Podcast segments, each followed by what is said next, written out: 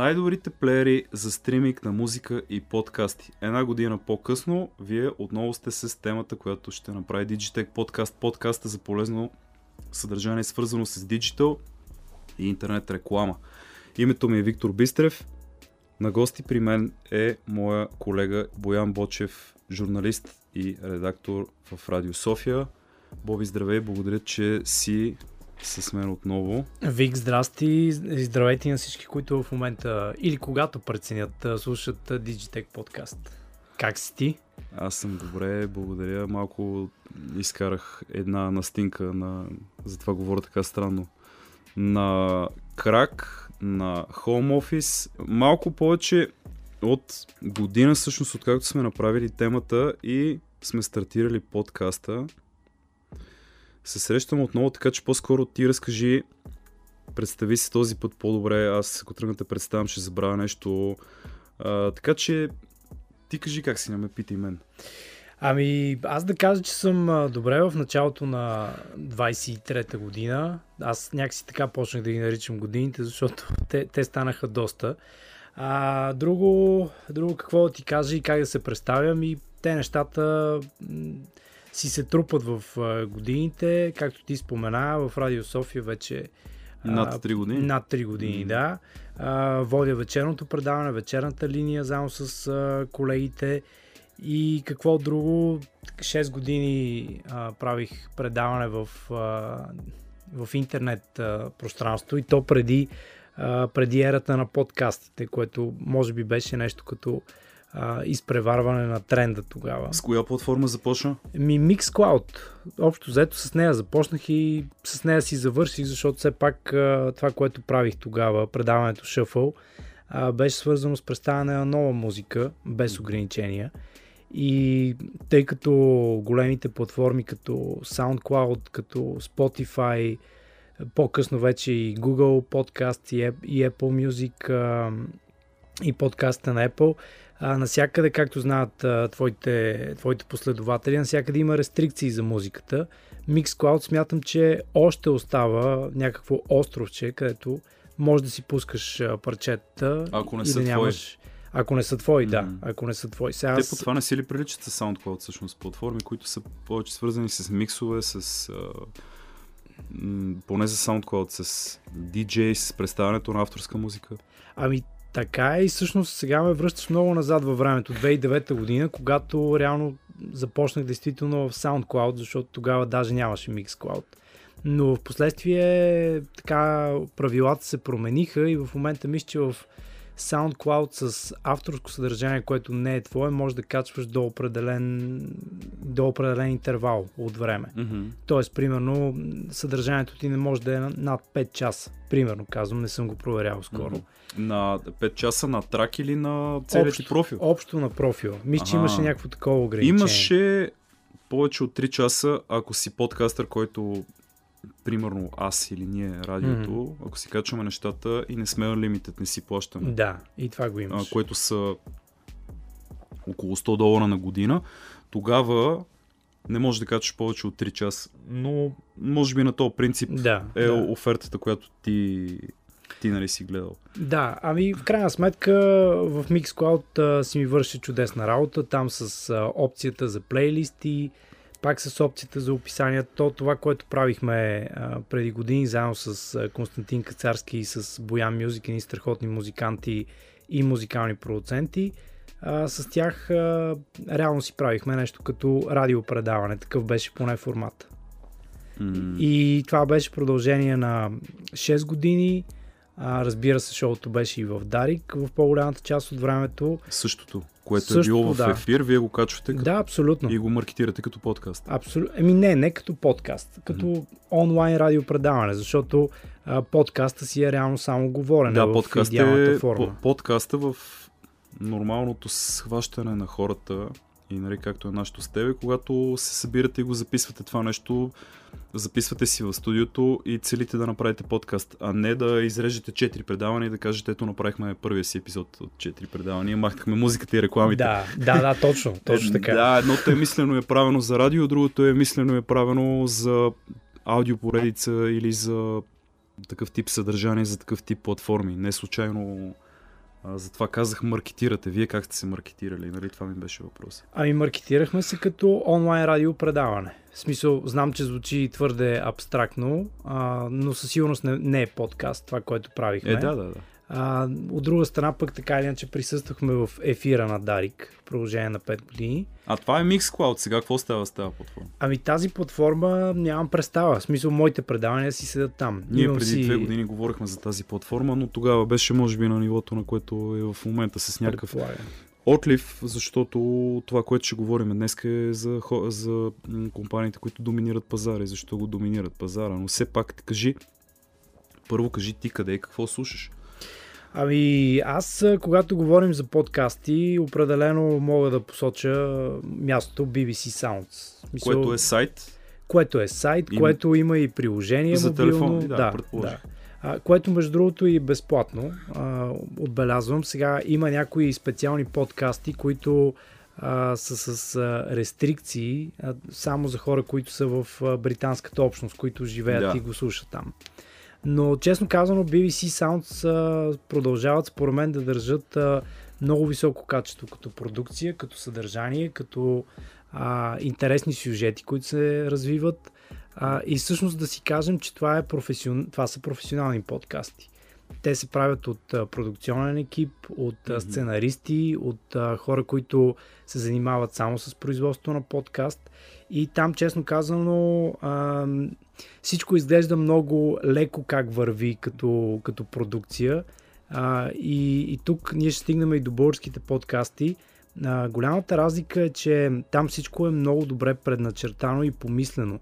Стратегически. Стратегически, а, няма излишни думи, няма излишни звуци. Нещо, което според мен и тук в Българското национално радио се опитваме да правим. Предполагам, че ще ни трябва... Ами, ето сега, ти примерно не си толкова съгласен с мене, но, но според мен ще ни трябва време, защото а, това е разликата между а, хора, които го правят за хоби, които след това вече, примерно Георги Ненов е такъв хубав пример за България с а, свръхчовека. Това е пример как а, хобито ти става професия Точно. и обратното. Точно, обаче примерно Възхищавам се на Георги. Между аз другото, също, аз също, но При много има... хора автори на съдържание се случи така в България. Да, аз За това съм и съгласен и не съгласен с това. Да, кажеш. да, аз просто го поставям Да. като тема. Аз също съм такъв човек. Реално, аз не съм учил журналистика. Аз се занимавам с радио малко или много заради страстта си към тази Заради това, че си меломан, да. То всъщност Еми- ти, ако не беше меломан, ние нямаше да и фен на спорта, нямаше да си приличаме по тези неща Да. и въобще нямаше да, да правим такива разговори. Да. Така да, е, да. Но а, говорих за BBC, за BBC Sounds. А, това е което мога да кажа. Това са едни хора, които а, определено а, правят и различен тип а, съдържание. Аз много харесвам и често си пускам а, такъв тип аудиосериали. Естествено, а, може би най-добрият пример е историята, която направиха колегите от BBC за доктор Ружа Игнатова.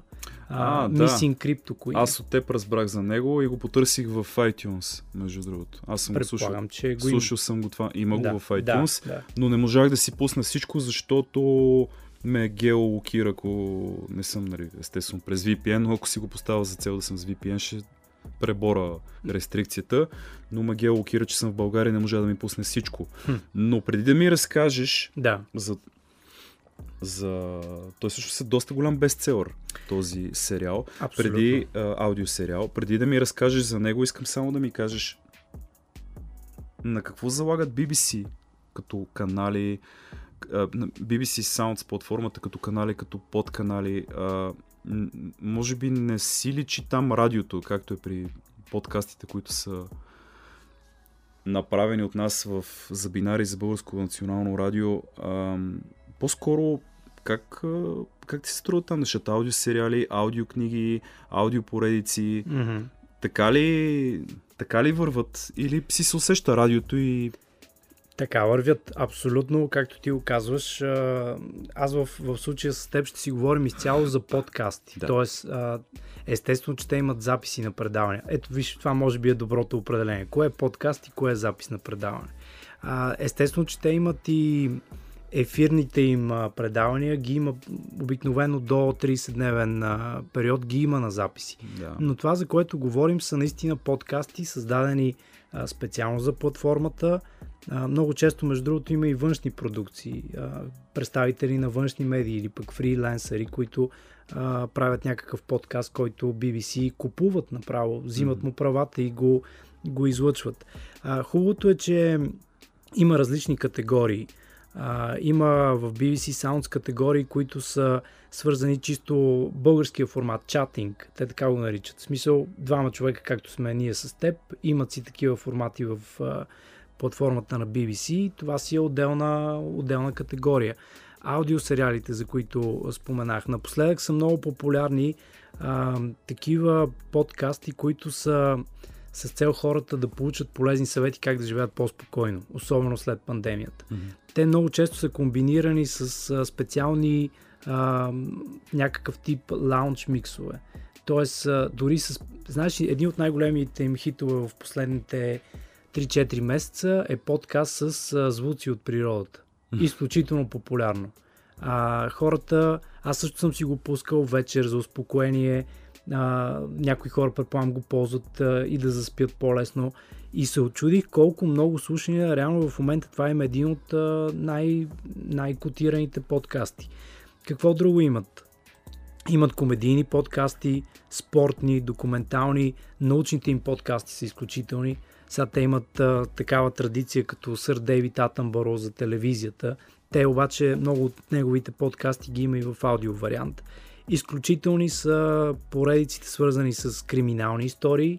Ние малко по-късно, ако стигнем до там, съм си извадил един жесток пример. Mm-hmm. И много подкасти насочени към млади хора и все повече, между другото, към а, различните диаспори в Великобритания. Обръща се страхотно внимание на различните, примерно, индийци, азиатци, а, пакистанци, за източноевропейци, ето и доктор Ружа, очевидно, и обърнаха внимание. А, доктор Ружа, те си обърнали внимание, доколкото знам, защото става просто за криминални Естествено. разследвания, криминални журналисти. Естествено. Разкажи сега ти как попадна на а, защото май си го изслушал цели, доколкото знам. Аз не mm-hmm. съм го изслушал цели, но пък разбрах от теб преди няколко месеца за него и започнах да го търса. А, стана ли въпрос какво се случва с тази жена? А, все пак тя през някакъв адвокат а, скоро си поиска имотите в Англия, което означава, че това може да може би слага край на спекулациите дали тя е жива или не. Защото има много хора, които са убедени, че тя всъщност не е между живите, но това са нали, теории само. Ами, а, аз а, си признавам, че съм а, чул първата половина от а, uh-huh. подкаста, защото а, той мисля, че спря около 21-20 година и след това имаше нови епизоди. Uh-huh. Между другото, говорики за а, The Missing Crypto Queen, uh-huh. нека да кажем, Джейми Бартлет е основният човек. А, той е и водещия, той и продуцента, изобщо от него идва идеята за този подкаст.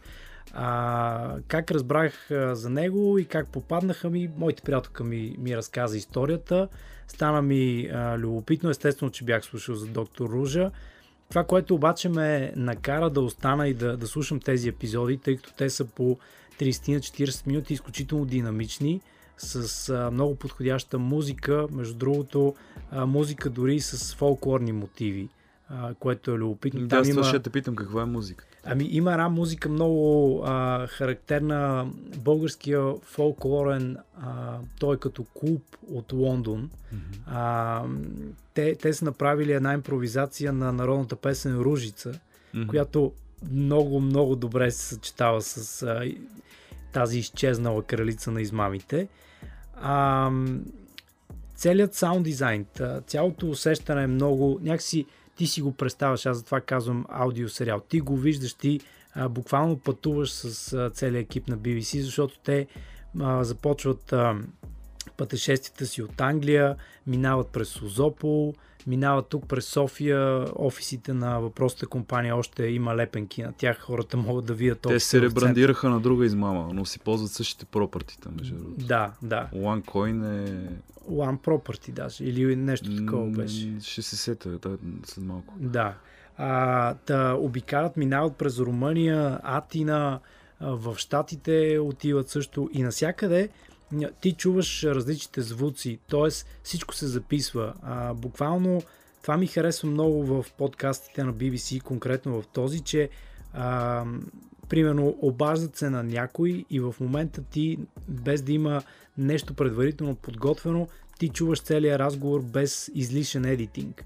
Тоест ти добиваш реална представа как се търси един а, такъв човек, който е издирван от а, ФБР и от а, Интерпол и от всичките големи организации за измами, които по памет цитирам са на, на стоеност над 5 милиарда долара. И това разследване а, наистина доби страхотна популярност именно заради качествената работа на журналистите, но между другото... Добре, но те и разследват, те не препредават да. само някаква информация тук на Да, Граф да, Игнатиев с офисите, те са затворени, Да. лепенката е на OneCoin, Да. а, няма кой да й потърси имотите му, нали, и да ретранслират чужда информация, те се базират, предполагам, на някакви документи.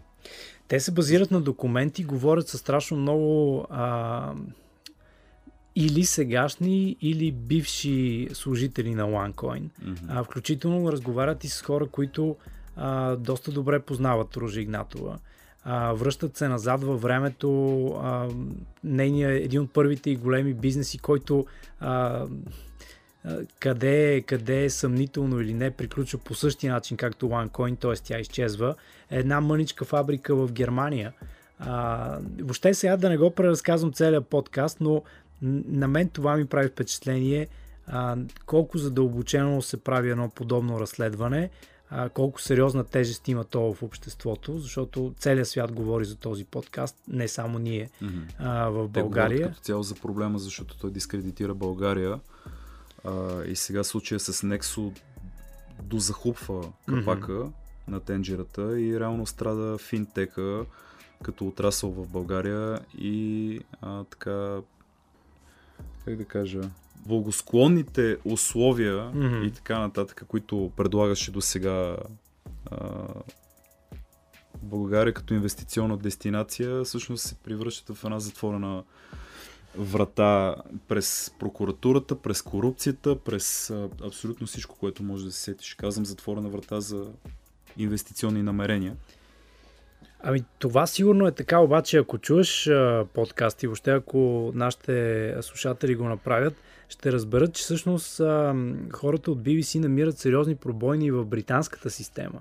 В А- начина по който се регистрират компаниите. Те говорят много А и за говорят- офшорките. Те говорят всъщност а, за британските граждани как са ощетени от а, понци схемата и от а, Еми, основ... пирамидата на Ружа. Ами, основно за британските а, А, инвеститори в OneCoin, но между другото, тъй като в тази компания най- най-много пострадали има от азиатския свят. В смисъл, те На Те някакси обръщат- пазар е голям за токени. Между другото, Да. това и към днешна дата е така. Да. Затова Binance, дето е южнокорейска, е най-големия гигант.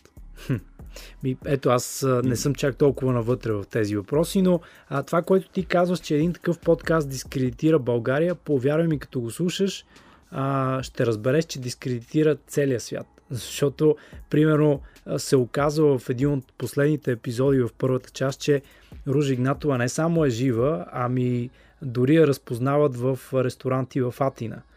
Тоест, кажи ми сега кого трябва да дискредитираме. То, тя, тя е една глобална измама. Естествено измислена от българка, но а, мисля, че точно ние българи сме последните хора, които бих се хванали на такова нещо, защото това е класическата схема от 90-те години с пирамидите. Нали, в чужбина се нарича мултилевел маркетинг. Да, и, и тук в случая същия няма. А, бранда единствено е свързан с коин и с някакъв, а, някакъв такъв тип а, токен. А, реално хората са си купували пакети, които, за са, образование. които са наподобявали закупуването на ценни книжа. Никой не е закупувал ам, Някаква реална услуга или някаква стока. Точно така. Никой Да. не е закупувал работа с блокчейн, ако мога така да се изразя. Досек, въобще досек до блокчейна. Ти, И- ако, ако слушаш подкаста, ще разбереш, че такъв блокчейн реално няма. Което е... Няма да. Да, което Няма. е... е, Смисъл, Ако има 200 валути, нито Да. една от тях не се казва OneCoin и никога не е имало Точно, такава валута. Да, а пък а, реално по... Ето тук пак намесваме и може би с това ще завършим. А, отново намесваме чуждите законодателства, защото в Великобритания и в Штатите, за да има такъв, а, такава криптовалута, трябва да има блокчейн. Мгм. Ето пропуска в, тях, в техните системи. Как са допуснали да съществува такова нещо? Добре, аз започвам да слушам сериала и призоваваме всички хора, които харесват или могат да ни допълнат от това, което казваме към датата вече на излизане на нашия епизод с теб, да коментират в социалните мрежи, въобще да дадат рейтинг на епизода ни в Apple, не само според темата, но нали, да натиснат play и да чуят интересните неща, които ще ви доразкажем с Боби. Кажи, ам, този тип журналистика, която е направена по такъв атрактивен начин, като аудиопоредица, на какво българско съдържание ти напомня? Попадал ли си на такова? Има ли? Къде може да се намери? Защото ютуберите в момента са адски много. Те самите се маркетират, включително и а, мои близки колеги, самишленици, приятели и така нататък. Техен продукт от такъв тип, който е във визуална платформа, също биха го маркетирали като подкаст, въпреки че това е видео поредици или влог, ако примерно да. е направен на улицата. И аз съм много против тези термини, но ето 15 години след излизането на бял свят на този термин, както виждаш, той експандва в различни посоки и се напомпва в зависимост от индустриите. Ами, значи ако говорим за български еквивалент на това, което правят BBC в България, а, единственото, за което се сещам, макар че тук си признавам, че а, вероятно не съм се ровил достатъчно, а, това е нашата колежка Николета Атанасова. Признавам си... От програма Христо Ботев, да, който прави... Документални подкасти. Кажи как се казва? Ами този подкаст, който аз съм слушал, се нарича Мястото. Ага. Признавам си, слушал съм няколко епизода, чисто така, ако щеше по нейна препоръка, защото сме коментирали такива теми mm-hmm. с нея. А, и това е някаква близка, и, има допирани точки с това, което правят BBC в разследващата журналистика. Къде се намира? Ами аз специално сега си отворих Google подкаст, но доколкото се сещам, го има насякъде. Би трябвало да го има и в, в Spotify със сигурност го има. Не, като казах Google подкаст и просто за да добия представа, нали, Там. Как, как е като поредица или маркетирано да, като, като поредица, аз точно в момента съм го отворил и го гледам, като поредица с нови епизоди, които а, последният епизод виждам, че е от октомври миналата година. А, иначе а, си признавам, че българските подкасти, по-скоро това, което ти каза, са видеокасти, най-успешните бих казал са видеокасти. Да, затова поех в тази посока разговора, защото това са по мас-медийните формати. Да знам. Еми да, обаче аз точно когато ти ме покани пак да си говорим по тези теми, това се замислих. А, тези видеокасти а, не са ли някакъв вариант на телевизия? Или на радио? В смисъл ще чуеш различни гледни точки. Въпрос, е да. е как го, въпрос е как го маркетираш това нещо. Ами, окей, как го маркетираш? Сега, ето тук пак, пак си личи, а, че ти по-скоро гледаш а, маркетинг, бизнес а, на нещата. Аз го гледам повече като съдържание, понеже mm-hmm. винаги това повече ме е вълнувало mm-hmm. за... Нали, то си има плюсови, минуси и така нататък. Но лично за мен, на мен не ми е толкова интересно.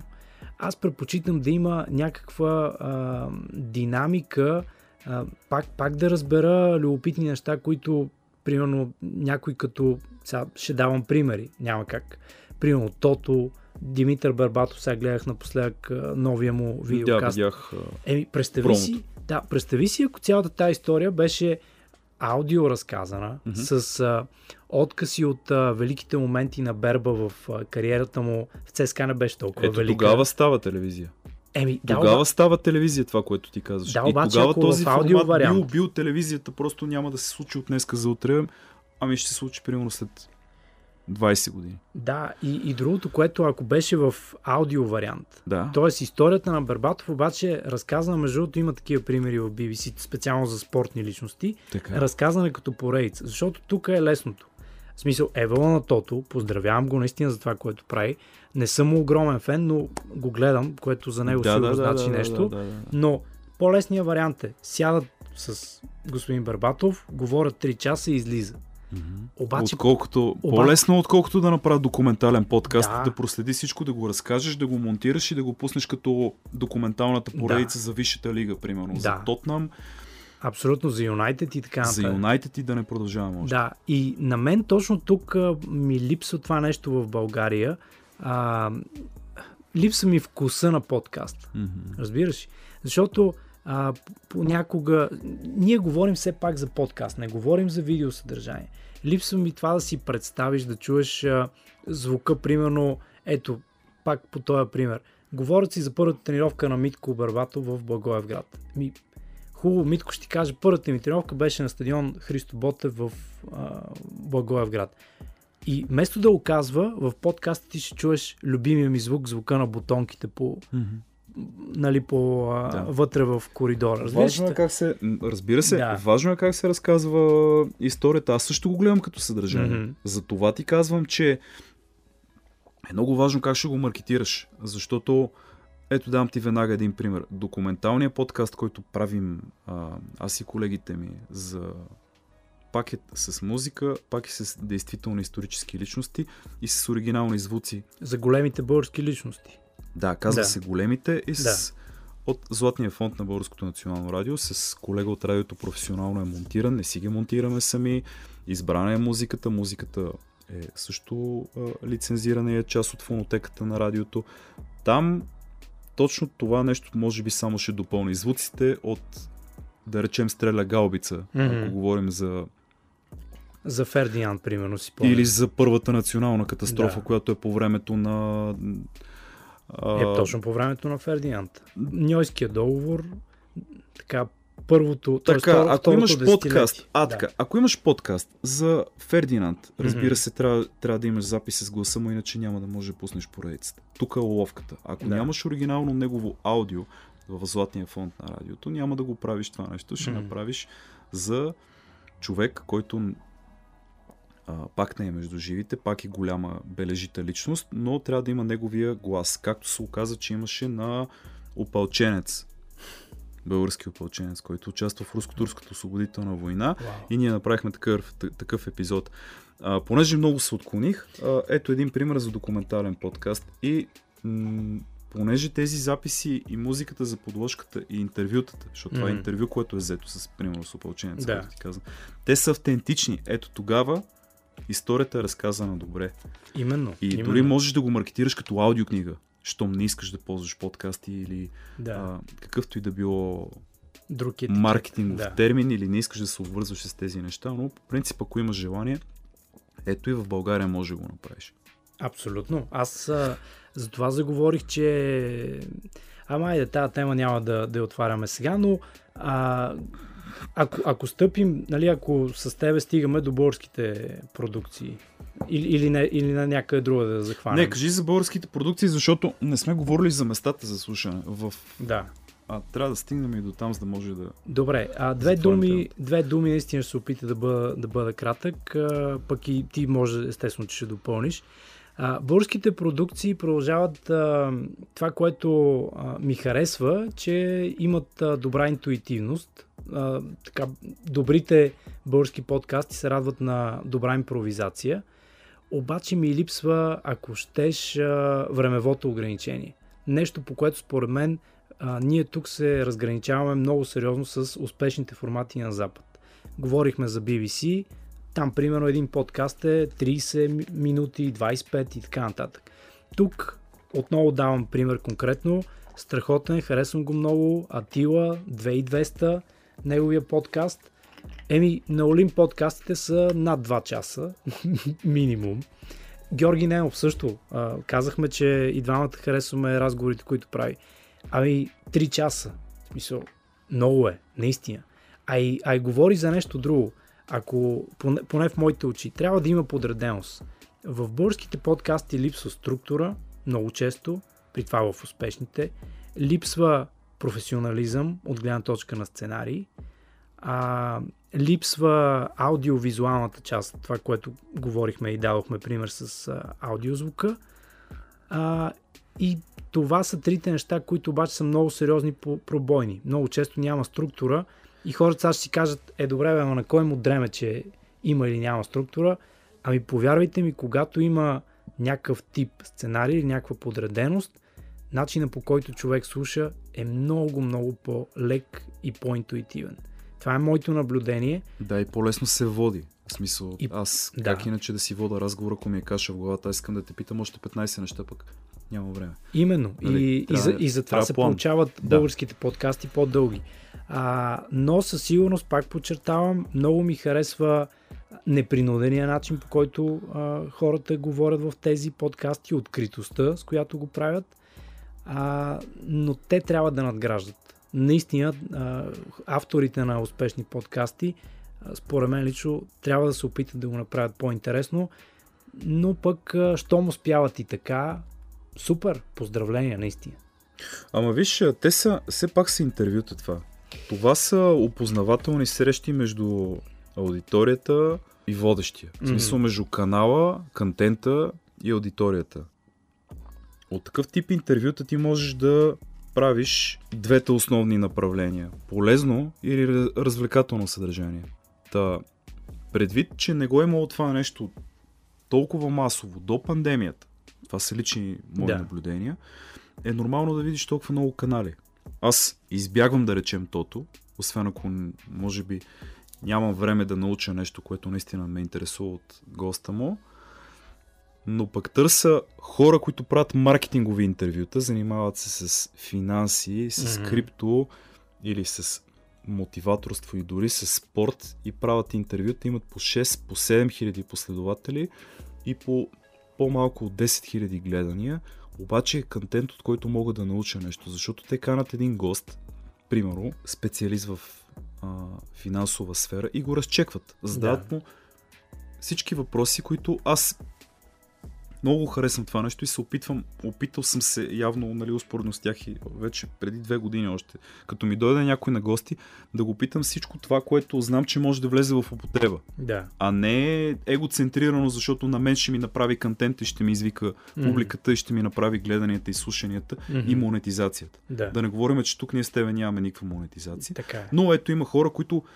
м- заради монетизацията няма да знаят как да интервюират човек. Защото те ще го попитат нещо, което е егоцентрирано. То не е свързано с професията, Да. то е свързано с характера на събеседника, но не е свързано с професията и с нишата. Такива неща в радиото гледаме, примерно, да не ги правим. Ето още една съпоставка между нашата професия и М. тези контент креатори, за които говорим. Ами, а, сега, може, може да се намери баланс между двете. Има. Има Но- много но- канали с баланс. Да, но пак трябва да имаш усет към тия неща и както ти каза, монетизацията в много случаи тук при нас сякаш се слага знак за равенство с а, стремеж за популярност. Нали?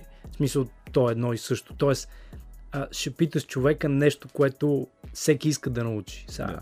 нали, някаква пикан, пикантерия, айде така да го кажа. Ами да, в тази част на Европа, в която живеем ние българите, по принцип повече върват, да, това, повече върват тези тая неща. поправка се цели, да. Мисля, че повече... А, добре, докато сме на темата с а, подкастите, все пак говорихме, че трябва да засегнем темата с най-добрите плеери за стриминг на музика. Ти каза BBC Sounds, но понеже сме на темата с подкастите, нека споменем Spotify и въобще защо всъщност това е най-влиятелната по мое мнение и по мнението на повечето хора, най-влиятелната платформа за слушане в света.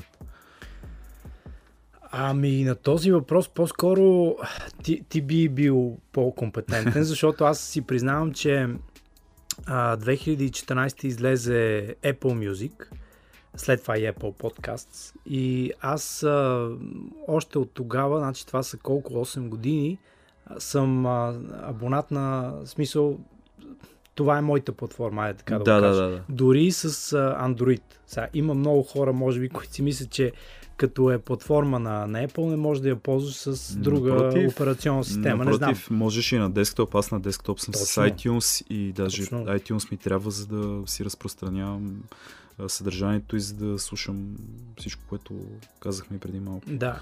А, това, което харесвам в а, Apple Music и въобще в Apple, специално за Apple Music, имат много силно радио, което стартира още с а, началото на платформата.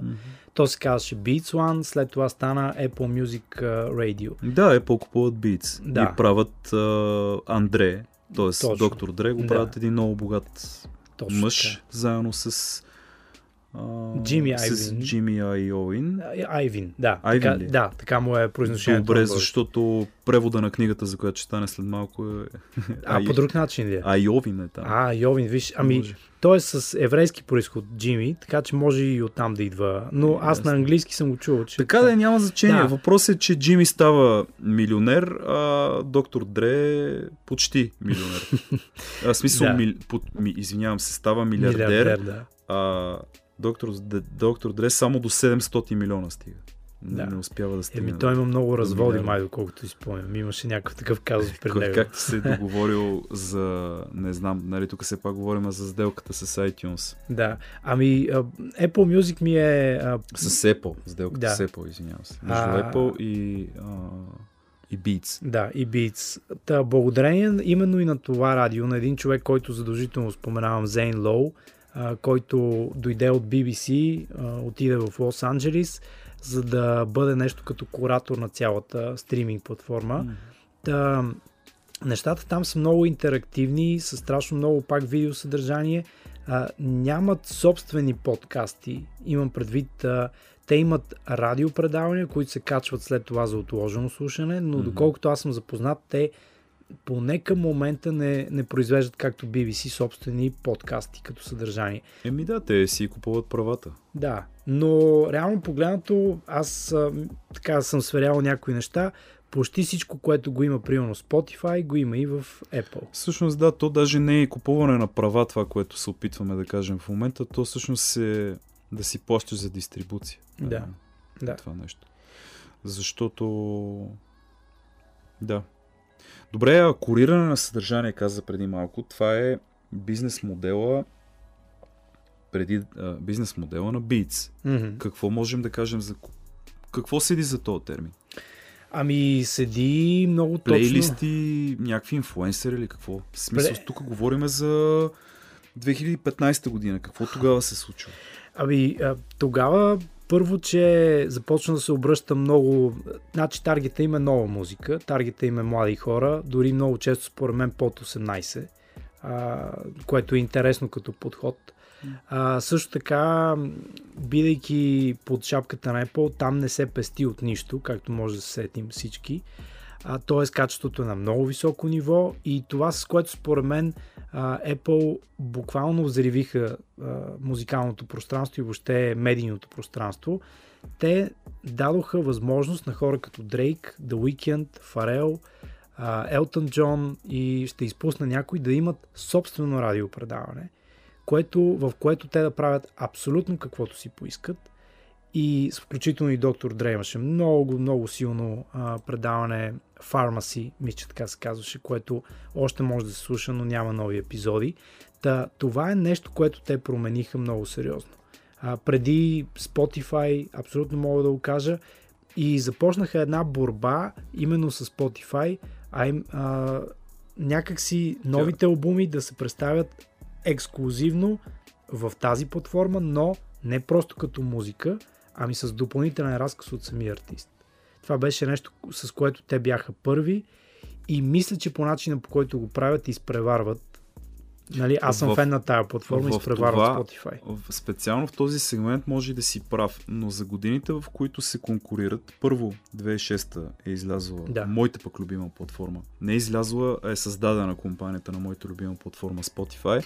И от 2006 до 2015 до момента, в който ние а, стигнахме, основаването на Apple Music, точно в тези години и книгата, за която го а, споменах преди малко, тя е за създаването на Spotify, въобще цялата история на Spotify, написано от двама шведски журналисти, защото все пак това е шведски стартъп Мгм. и ако не ни го разкажат Очевидци. доместик, да. доместик маркет, ако не ни го разкаже, ако не ни го разкажат инхаус журналистите, няма кой друг да ни го разкаже. А, така, това е историята на създателите, на Даниел Ек и на Мартин Лоренсцон. А, написана от а, Свен Карлсон и Юнас, са внимайте, фамилията трябва да прочита, а, и Ейон Хювют. Добре. Добре, Шведският ти е много добър. много благодаря. А, тези двамата господа са писали няколко години книгата за Spotify. До стартирането на платформата Spotify и 2015 Apple Music, докъдето бяхме стигнали преди малко, има една невероятна борба за авторски права. Да. Тези авторски права са реално достигането на всички абонати на планетата. Всички абонати на планетата всъщност те са зависими от Sony, Universal, BMG, Warner, EMI. Да. Те са свързани от 5 гиганта и цялата борба, кой ще си уреди правата. А, не знам в каква посока повлякох разговора, но да, всъщност най-големият проблем е уреждането на правата. Затова казвам, че тази книга на тези двама интересни журналисти, които а, скоро я пуснаха, за България тя е преведена някъде към края на 22 година. Препоръчвам на всеки, който а, се интересува да, си, а, да я потърси тя на Locus. Не ни плащат за реклама, не им правим реклама. Locus Publishing. А, книгата е зелена в корпоративните цветове на Spotify и разказва абсолютно всичко. Най-интересната част за мен е уреждането на правата, защото Да. ти не можеш да пускаш. Това е последното нещо, което и ти каза. Не можеш да пускаш най-новия си албум да, да, да го пуснеш във всяка платформа. Да. Ще го пуснеш в платформата, в която твоя лейбъл Мгм. работи с нея и са уредени правата. Да, има дистрибуция реално в а, стриминг платформата. То, а, генерално сега тук някой друг път може да си поговорим за това, защото моята специалност е интелектуална собственост. И мен лично, ето сега като а, спомена това за книгата за Spotify, абсолютно ме спечели. А, и, и с най-голямо удоволствие ще прочета точно тази гледна Аз не я нося книгата, иначе бих ти я дал да прочетеш човек. Тази книга съм я чел. Тя се чете за, за три дни се чете. Да. В смисъл, след като ти е увлекателно на теб и на мен това съдържание, мен е маркетинговото тебе за интелектуалната собственост, това е книга, която се чете за 3 дни. Да. Голяма книга, над 410 страници, но се чете за 3 дни. Еми, явно има много практични неща. вътре. Та, от нея общо взето, да, от, от, от нея ме повлече а, целият този разговор, защото от книгата ще разберете всъщност, че ако не е имало Napster, не е имало как да се стигне до срещата с, а, с Зукърбърг и с ко-основателя на Фейсбук Шон Паркър Да, изигран от Джастин Тимберлейк. в един филм Да. холивудски. Да. да, тези двамата са а, основни герои в това Spotify да стане една от най-големите платформи в, към днешна дата. Една от най-големите, най-успешните, най-разпознаваемите плеери за стриминг на музика и на подкасти. Мгм. Подкаст културата е също го има в книгата. Ние днеска направихме на сериали, на книги, страшен спойл. Ма началото на годината е така, трябва да подготвим хората. Да, да подготвим Е. хората какво да купуват, Да. какво да гледат, да си наредат времето от тук нататък в свободните вечери, какво да правят докато е студено. После лятото ще ги ангажираме с нещо друго. Ако не беше Spotify отношението, пак, пак бих казал, че е куриране на съдържание. Термина, Мгм. който преди малко обясни ти. Ако не беше а, идеята за потребителско изживяване, за първи път това се опитва да се вмени на този, който плаща парите за, за, за услугата, а не а, просто давайте пари, за да имате достъп до всичката музика, сваляйте си я, правете каквото искате, нали, няма проблем, най-новия албум ще го имаме. Тук става въпрос за първи път за потребителско изживяване. Да. Нещо, което към днешна дата мога да кажа, само Netflix са го показали на света и на потребителите. Защото там а, телевизията всъщност не е телевизия, а е потребителско изживяване. Това е модела на Netflix. Същото само, че за аудио и за подкаст го направиха Spotify. Да. Даже Spotify го направиха малко по-рано. Аз бих добавил и, и Apple, със сигурност. Ако говорим за потребителско изживяване, а, има много... Примерно веднага сещам, те нарочно, в смисъл, беше умишлено да закупят Шазам. А, като... Apple са купили Шазам. Да. Аз не знаех. А, ами, в смисъл в момента, в който си шазамнеш някое парче, то веднага те препраща към Apple. И, а, Чакай бе, ти не си ли избираш?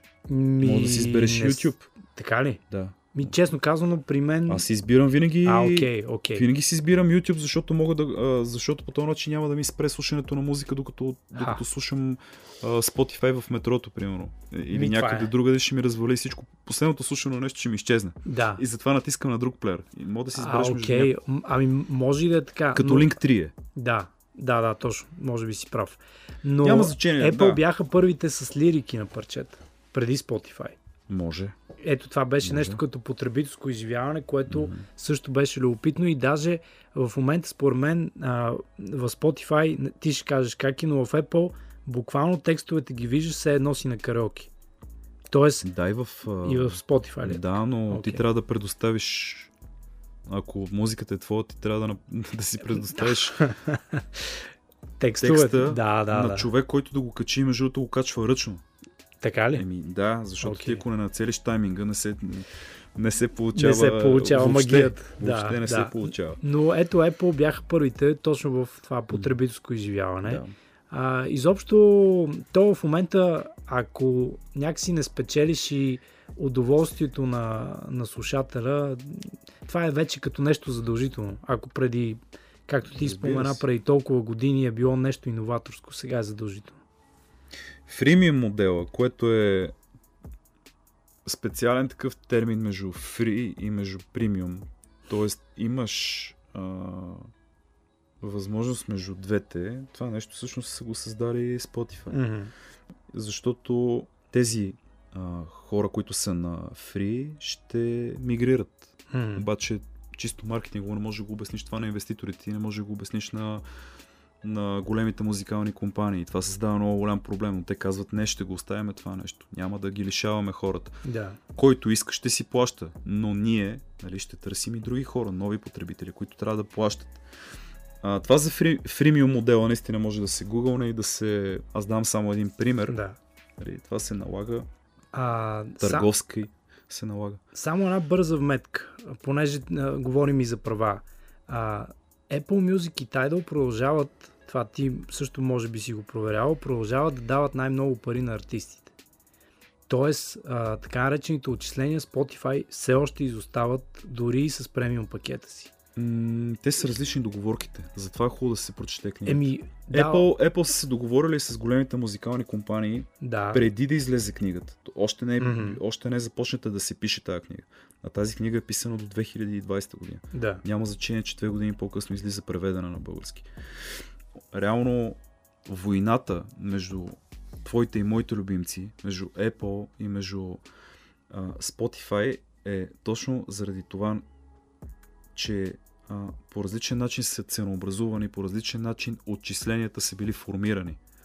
Едните са били договорени и са плащани още от ерата на iTunes, да. нали, вече нейното преобразуване, защото iTunes трябва да се превърне в технологично, трябва да се премодулира в облак, Мгм. всичко на Apple трябва да стане облак и после се търси платформа, която да се купи и да се брандира в Apple Music. В стриминг. А, така. Да. Което пак използва музика, която пак е на облак, защото ако Мгм. не е на облак, ти нямаш тази музика, като я сваляш на телефона, Да. Как да, ще- да, да, да, как, ще я пуснеш? слушаш? Да, как ще я абсолютно, пуснеш? Всичко абсолютно. е облачно и всичко е... Затова Napster е толкова велик, Мгм. защото е повлиял както на кофаундъра на Facebook, така и на Даниел Ек и на Мартин Лоренцон, тези двама хубавци, които всъщност са дигнали целия стартъп. Мгм. Кой е Spotify. шведски Да. стартъп Spotify, да. Друго интересно, само да маркирам, ти ще ме прекъснеш естествено, ако се сетиш. А, значи до 2006 година, до появата на Spotify, не продукта на Spotify, появява се компанията, т.е. Мгм. стартъпа го има, но те разработват вече, а, имат бета версия, т.е. има демо версия, след това трябва да се появи бета версия, пък те стартират на един определен пазар. Те стартират в Швеция, където е най-пиратския пазар, където има протести по улиците заради а, The Pirate Bay. Има Да. скандали и така нататък. Въпреки това, е една страхотна технологична държава, където от 8 годишни децата имат компютър. Всяко едно домакинство се субсидира от 88 година, ако не се лъжа, Мгм. децата да имат компютър в къщи. Вау. Това е технологична държава. Тоест, там в Швеция, това разбрах от книгата и предполагам и до ден днешен така има деца, които се научават да програмират на 7, на 8. Нали? Така че държавата затова субсидира семействата да имаш компютър, Боби. Ние с теб Да. на, каква, на каква възраст сме имали компютър? 12. Аз си казвам веднага. 12 годишен бях. Така, 2006 стигаме до 2007 Според Джобс, музиката ще победи а, гугълската операционна система. Нали? Също Мгм. го има така доста за, за Те а, Джимми Айвин и, и Стив Джобс имат а, много любопитни разговори и всъщност а, благодарение на, на твърдоглавието, което има Стив Джобс, Apple Music не се появява по-рано. Тоест, той, той някакси не вярва в тази идея. Това го има и в книгата за Стив Джобс, между другото. Той не си представя стриминга. Да, защото дълго, те дълго са време. свикнали да свалят това, което си говорихме с теб. Да. Да сваляш за 99 цента, да сваляш... Точно. Само, че това е от живелица. И никой не обръща внимание на това, че peer-to-peer технологията, освен Spotify да. и основаването Точно. на Spotify, че peer-to-peer технологията, тя всъщност е май BitTorrent всъщност технологията. Mm-hmm. Да сваляш от чужди компютри тип Emule, SoulSeek да, да. и въобще всичките торенти и така нататък. Ти дават музиката, всичката музика на света ти я дават mm-hmm. един ден, ще ти я дадат както ти я дават на десктоп, така ще ти я дадат в джоба. Всичко да. е въпрос на хардвер, обаче и на разработване на технологиите. Те се сетили преди модела на iTunes 99 евро. Именно, именно. Да. Защо ти да купуваш музика? Защо ти да сваляш музика, като можеш да взимаш под найем? Ето това е Ама... войната в цялата книга. Да наемаш музиката. Точно. Вместо да я взимаш за телефон на download на .mp3. Точно така е. О, обаче аз тук само те поправям. Стив Джобс е знал за тази peer-to-peer технология, но той не я е признавал. Да, да, не я е признавал. Да. Точно. Това, да, да, това да. е важно уточнение. Аз казвам, че в книгата много хора не са знали за тази технология, mm-hmm. защото те не са дали кредит на доверие mm-hmm. на стартъпа точно заради това нещо. Да. Не знам друго какво може да кажем, освен... А, и войната всъщност между основаването 2007 и 2010 между тръгването на услугата на Spotify е доста ожесточена. В смисъл 3 години още не са стъпили в Штатите. Да. Защото Apple не дават mm-hmm. Spotify да стъпи в Штатите. Нали, това го казвам така, няма да правя спойл. Да. Затова е интересна книгата да се прочете, за да разберат хората, които ни слушат, какво имаме предвид. Абсолютно. Между другото, 2015 тръгва и Tidal, и Apple Music. Забележи. А вече но... ги има Spotify, да. а те са догонващите платформи, които говорят за стриминг, на, за стриминг на музика и на подкасти. Защото чисто технологиите се развили до така степен, че от непризнаването и тези неща, за които ти говориш, mm-hmm. нали, през идеите на Apple, до това, че те се опитват да диктуват пазара, но не могат да го диктуват, а шведите го диктуват. Да. Един шведски стартъп го диктува. Какво се оказва, че те не могат да хванат юздите? Да, което на американския е пазар. На американския да. пазар. Те са могли много по-рано да, да, да, да направят всичко възможно платформата Spotify да отиде да. на американския пазар. На североамериканския пазар. Но, уви, всеки а, спрямо лобитата си. А, ами, така е, аз тази книга сигурно ще я прочета, но тя едва ли ще ми промени виждането и някакси а, да, да, да. А, нагласта, че аз със сигурност харесвам повече а, под формата на Apple, без да съм от тези огромни фенове на бранда. Всъщност mm-hmm. iPhone съм ползвал за някакво време и MacBook съм ползвал за някакво време, но а, тази затвореност на системата никога не ми е харесвала.